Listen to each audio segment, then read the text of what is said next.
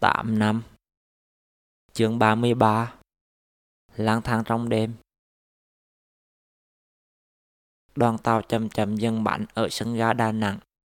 Tôi đứng dậy vàng mình. Tội nghiệp cái lưng và đít của tôi. Lúc đặt vé tàu, tôi tiếc tiền và ít ít căng mà đặt ghế cứng. Ai ngờ mới ngồi một tí đã ê. Tôi xuống tàu, chạy nhanh vô nhà vệ sinh của nhà ga, xả hết động nước trong người. Ba tiếng nín nhìn, tôi chỉ chờ tới giây phút này. Tôi đi tới hostel đã đặt. Chị chủ kêu tôi đưa chứng minh rồi nhập thông tin vô máy. Hôm nay là sinh nhật của em à? Dạ. Chúc mừng sinh nhật em nha. Dạ em cảm ơn. Chị dẫn tôi lên căn phòng cạnh cầu thang trên tầng 2. Bên trong có ba cái giường tầng. Chỗ của tôi nằm ở tầng 2 của cái giường dựa. Chị đưa tôi chìa khóa tủ rồi đi ra. Tôi trèo lên giường. Từ đấy nhìn xuống dưới ngợp quá. Nửa đêm mắt nhắm mắt mở dậy đi đại mà bữa hụt là xong luôn. Tôi cẩn thận léo xuống, cất ẩu ẩm vô cái tủ cạnh cửa phòng. Rồi xuống tầng 1 hỏi chị chủ cách đi tới Hội An. Chị chỉ đường cho tôi tới chỗ chờ xe bị gần đó. Ra khỏi hostel, tôi ôm cặp chạy.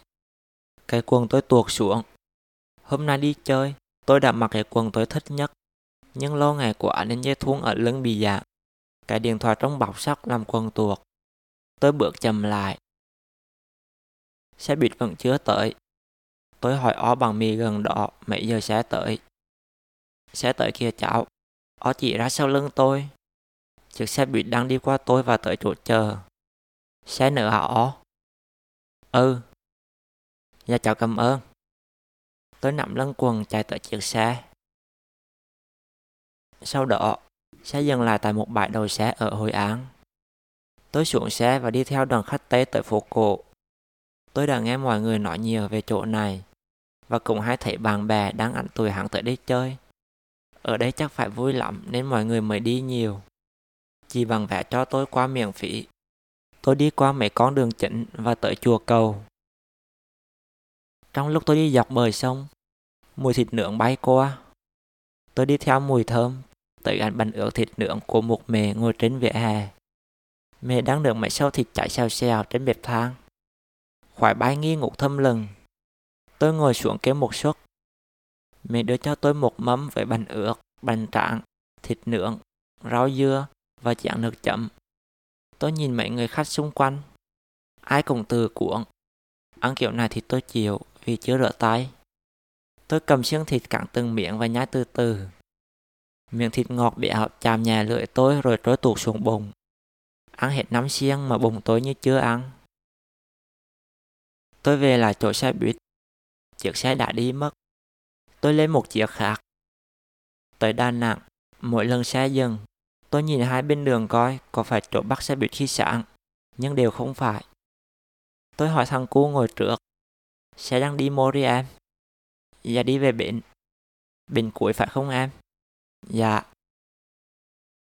Về bến xe, tôi bắt wifi miễn phí rồi bật bản đồ tìm đường. Từ đây về hotel còn xa. Tôi tìm đường từ hotel tại chợ Cồn, chỗ dừng trên chiếc xe trước mặt. Hai chỗ gần nhau, đi bộ cũng được. Xe chở tôi tới trước chợ Cồn. Tôi vô chợ tìm khu hàng ăn. Ở đây có đủ món ăn no với ăn chơi. Tôi ăn một tô bún thịt nướng với thêm tô phá lẩu. Ra khỏi chợ, tôi tìm đường về hotel, nhưng wifi cứ chập chờn.